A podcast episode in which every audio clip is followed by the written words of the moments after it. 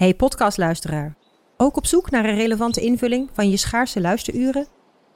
Tune dan in op de podcastserie E S G, even samengevat van B N P Paribas. Wij, Marloes en Aldert, spreken daar duurzame voorlopers en wereldverbeteraars. Waarover dan? Nou, bijvoorbeeld of we ooit duurzaam kunnen gaan vliegen. En waarom koeien in de stad nou een goed idee is. Dat en meer, elke twee weken in een nieuwe aflevering. Dus abonneer je. E S G, even samengevat. Ik ben al jaren ondernemer, maar waar moet ik eigenlijk allemaal aan denken nu ik voor het eerst personeel wil aannemen, voor het eerst ga importeren of voor het eerst een bedrijfslocatie zoek? Weet wat je wel of niet moet doen bij zaken die je voor het eerst oppakt. Check k v k punt n l voor praktische stappenplannen. K v K, hou vast voor ondernemers. Waar luister jij je podcasts? Hoe vind je ze? Welke zijn goed, bijzonder, belangrijk? Onze nieuwe app N R C Audio helpt je de beste podcasts te ontdekken. Van N R C, van Nederland, van de wereld. Ook vind je er gloednieuwe podcastseries van onze eigen redacteuren, waar wij best wel trots op zijn. Zoals De Post, waarin Tessa Kolen en Bas Blokker zich vastbijten in de U S Postal Service, het onverwachte middelpunt van de Amerikaanse verkiezingen. N R C Audio is gratis te downloaden in alle appstores. Oké, okay, we gaan beginnen.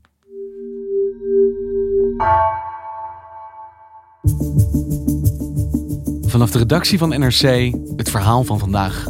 Mijn naam is Thomas Ruip.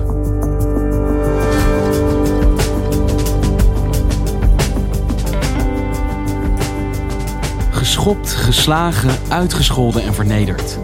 Als je als jonge turnster in Nederland de top wilde bereiken, dan hoorde dat erbij. En je zweeg daarover. Tot afgelopen zomer deze gymzaal omerta werd gebroken. De ene na de andere turnster trad naar buiten met verhalen over mentale en fysieke intimidatie binnen de sport. En toch staat een door hen beschuldigde trainer nog altijd in de zaal.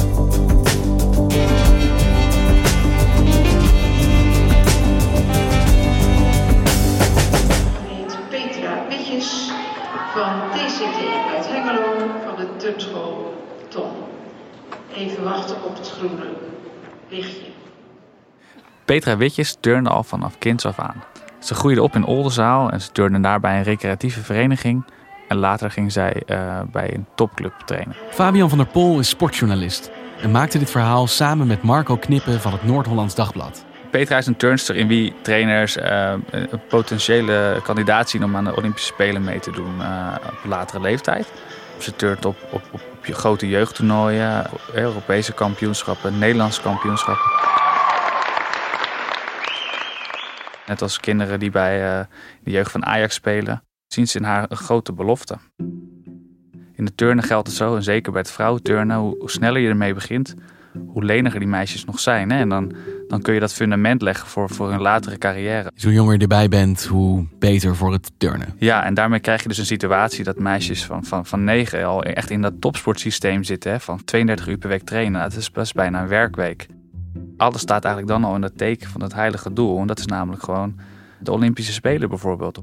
Dus die droom komt uit? Je zou kunnen zeggen dat die bijna uitkomt. Want Petra is ook iemand die al die jaren twijfels heeft. Twijfels over het gedrag van trainers in de zaal en over haar eigen kunnen daardoor. Ze vraagt zich altijd af, wil ze dit nog? En hoe komen die twijfels aan het licht? In, in tweeduizend negen geeft Petra een interview aan de N O S Langs de Lijn. En het is eigenlijk een vrij opzienbarend interview. Want um, tot dan toe spreken turnsters zich zelden uit over de turncultuur in Nederland.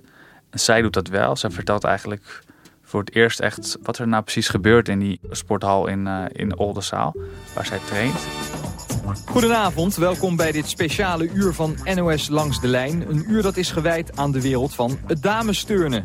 Wat gebeurt er achter de schermen tijdens die vele uren in de trainingshal? Je verandert als meisje natuurlijk heel erg in die periode. Je, je wordt zwaarder, je groeit en je krijgt een verwijt. Als dikke koe of zo, dat soort dingen. Dat, is, nou, dat slaat gewoon ergens op. Ze worden, meisjes worden constant op hun gewicht aangesproken. Ze worden lui genoemd, ze worden afgebeeld, ze worden afgebekt vooral. Er wordt tegen hen gevloekt.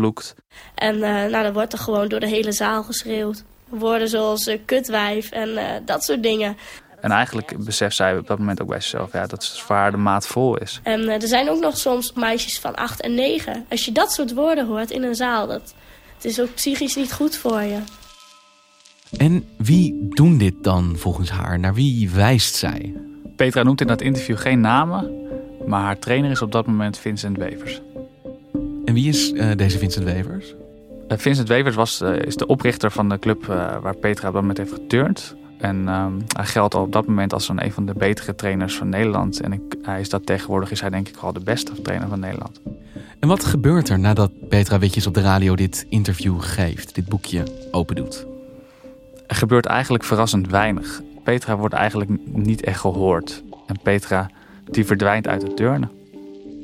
En eigenlijk over haar aantijgingen zou daarna geen jaren nog gaan. Dat, dat wordt over gezwegen. Dat verandert afgelopen zomer als eigenlijk de turnwereld in brand komt te staan. Het is het grootste misbruiksschandaal uit de Amerikaanse sportgeschiedenis. dokter Larry Nassar. In de nieuwe Netflix-documentaire Athlete A is te zien hoe journalisten de arts ontmaskeren en komen de vrouwen aan het woord over hun gruwelijke ervaringen en de verziekte cultuur in de turnwereld. We were all made so obedient that we would never say anything. We felt utterly powerless. En wat maakt het los, deze docu?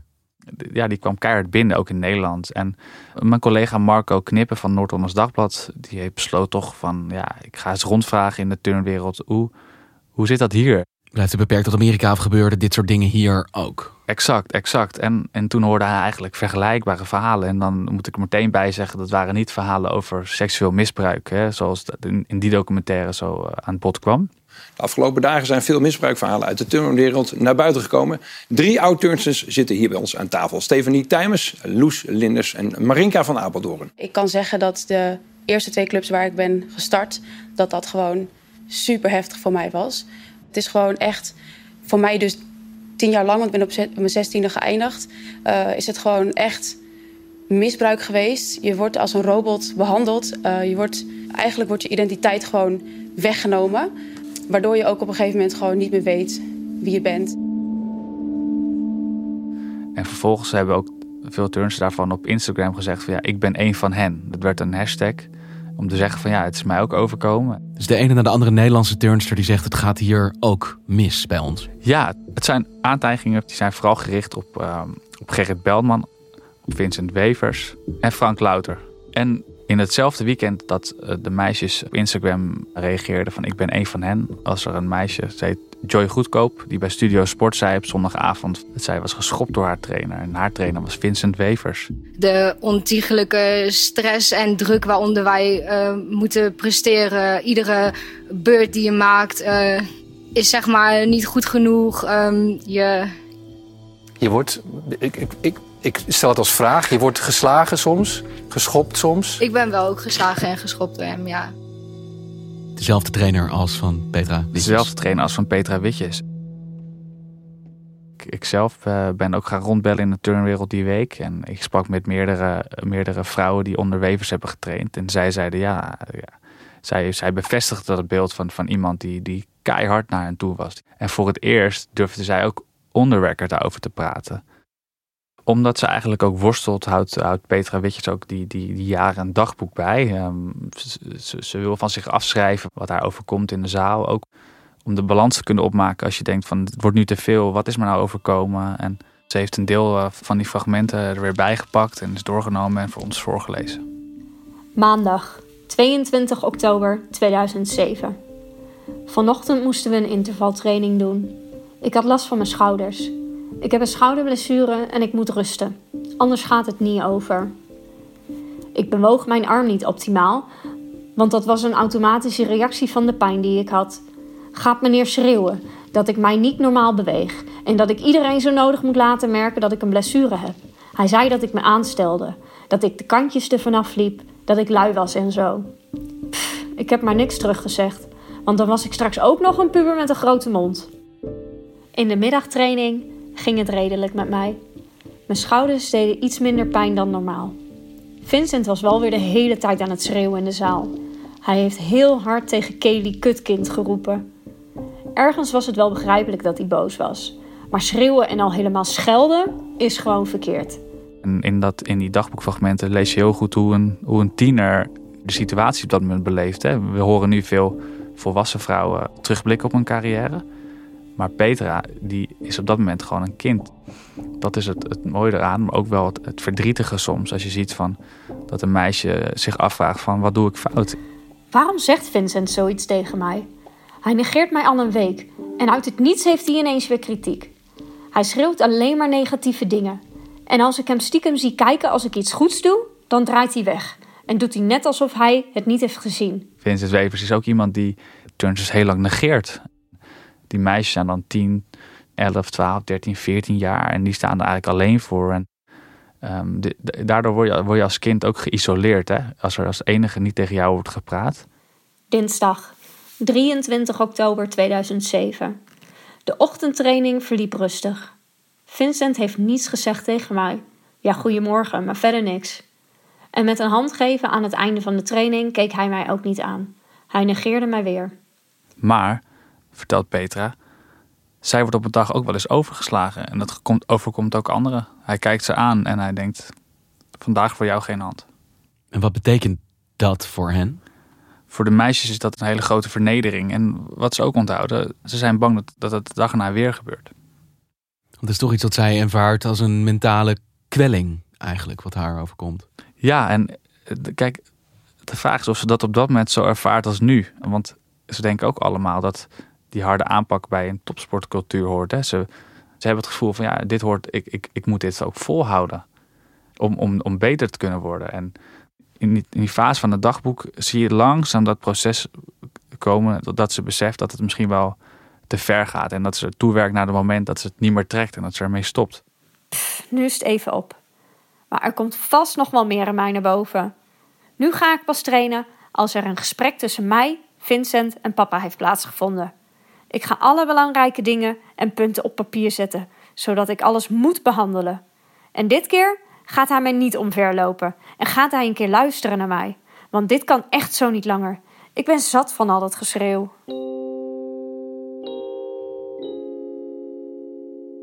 En je hebt dus een aantal turnsters gesproken die zeggen fysiek en mentaal door hem beschadigd te zijn. Is er in al die jaren dan niemand geweest die aan de bel trok? Ja, er hebben in de loop der jaren wel mensen aan de bel getrokken. Maar je moet je ook voorstellen dat ouders eigenlijk geen trainingen zien. De hal is, de hal is afgesloten, ze zien misschien een paar trainingen per jaar. En dan zien ze toch een ander soort Vincent. Ze zijn er eigenlijk nooit bij. Ze zijn er nooit bij. En dat geldt eigenlijk ook voor de bestuurders van de club. En toch komen er af en toe signalen binnen bij die mensen dat het er wel heel hard aan toe gaat. Dat, die, dat er meisjes met, met rode ogen op de achterbank van hun ouders zitten als ze, als ze naar huis rijden. En um, dan is het op een gegeven moment tweeduizend zes. En dan dient een van de bestuurders die vertelt bij de K N G U dat T O N, dus de stichting, de, de club van Vincent Wevers, moet worden doorgelicht. Er komt een onafhankelijk onderzoek.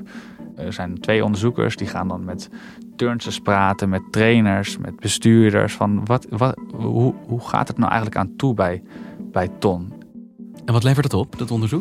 Nou, dat levert een vrij alarmerend rapport op. Uh, meisjes worden in de keurslijf gedwongen. Hè. Ze, worden, ze zijn tot robotjes gere, gereduceerd. En uh, het gevaar is daarvan, schrijf, dat schrijven de onderzoekers in het rapport, dat de turnsters niet als talenten, maar als objecten worden gezien. Objecten waarmee de turntrainers succes kunnen behalen bij grote toernooien. En dat is natuurlijk vrij alarmerend. Dat is een vernietigende conclusie. En wat gebeurt daarmee?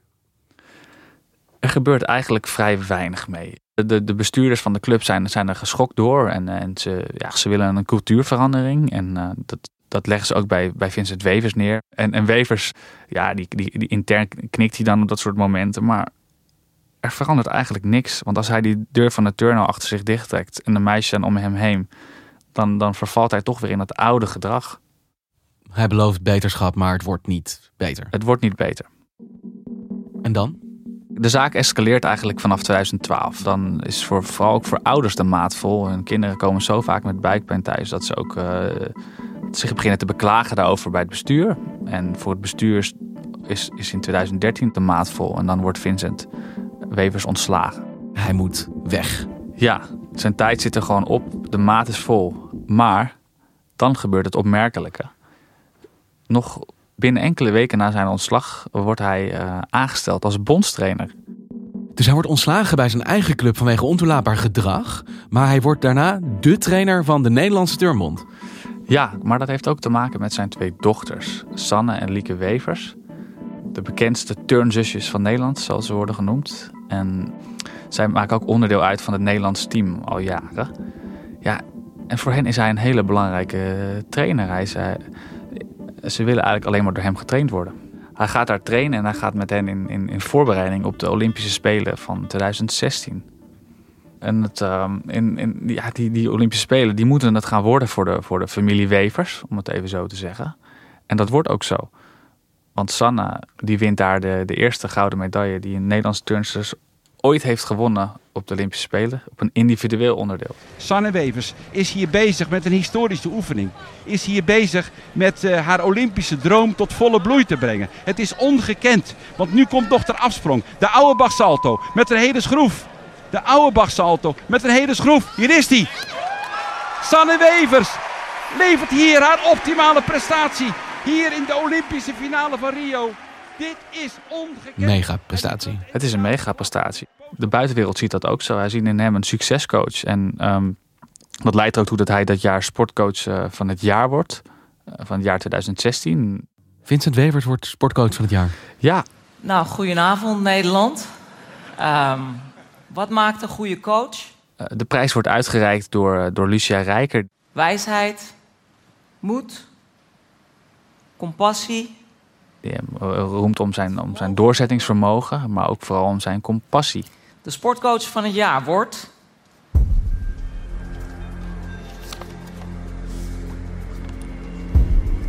Vincent Wevers.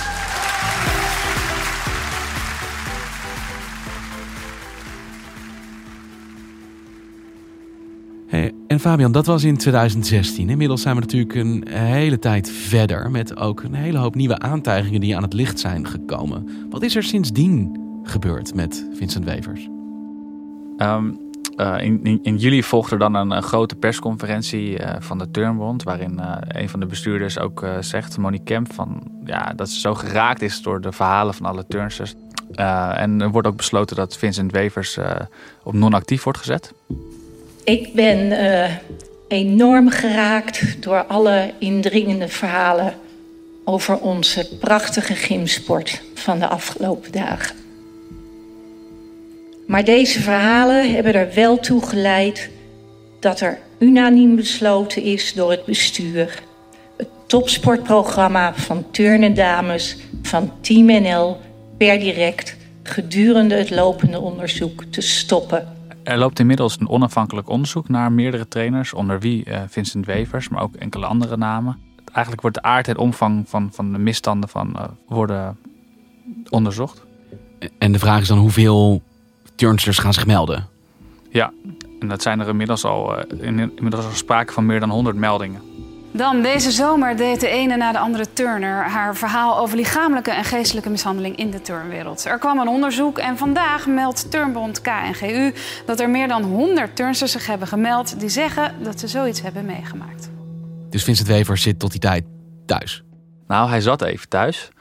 Nadat de Turnbond toch besloot dat het topsportprogramma weer hervat moest worden met die turnsters, is hij toch ook weer toegelaten tot de zaal. En dat heeft er ook mee te maken omdat de turnsters zeggen van ja, wij willen graag weer turnen. Maar als we dan weer gaan turnen, willen we wel dat door Vincent getraind worden.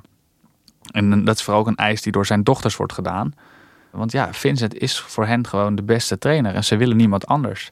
Zijn dochters en... zeggen, als je wil dat wij doorsporten, dan willen we wel door onze vader worden gecoacht. Ja, daar, daar, daar, daar komt het wel op neer. En, en de, bij de K N G U zijn ze daar min of meer gezwicht voor die eis van de Nederlandse turnsters.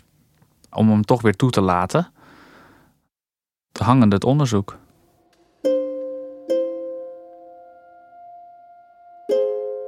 En toch roept het bij mij de vraag op, het gaat hier niet om één individu, maar eigenlijk verhalen die wereldwijd opduiken over de cultuur binnen de turnwereld. En ik vraag me dan toch af, waar komt dit vandaan in deze sport?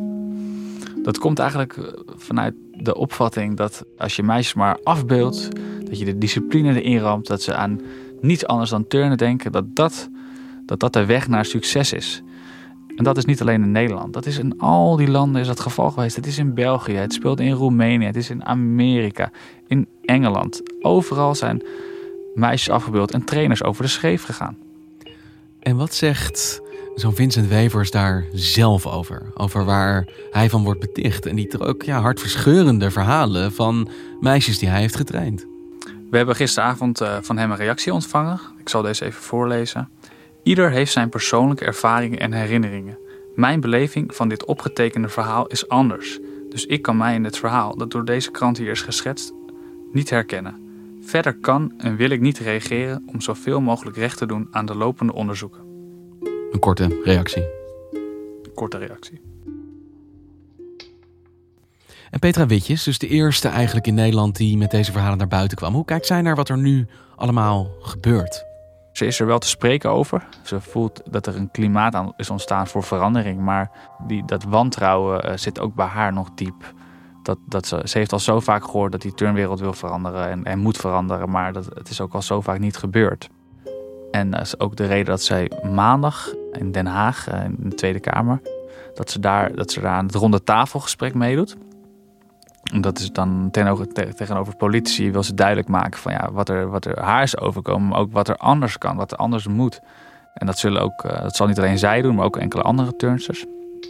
En ze hoopt echt dat ze daar overtuigend kan inbrengen van als je, als je niet waakt over dat welzijn, dat psychische welzijn van jonge turnsters, als ze acht, negen, tien jaar zijn of iets ouder, dat het gewoon onwijs heftige gevolgen kan hebben als ze later volwassen zijn. Maar ze willen zorgen dat nieuwe generaties niet overkomt wat hen gebeurde. Precies dat. Dankjewel, Fabian. Graag gedaan. Je luisterde naar Vandaag, een podcast van N R C. Eén verhaal, elke dag. Deze aflevering werd gemaakt door Felicia Alberding en Jeppe van Kesteren. Chef van de audioredactie is Anne Moraal. Dit was Vandaag, maandag weer.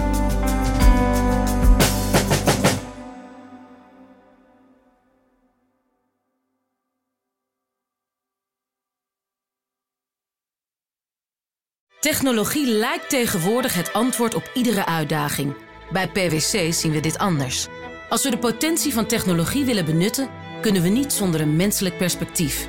Human-led, tech-powered noemen we dat. Ga naar p w c punt n l.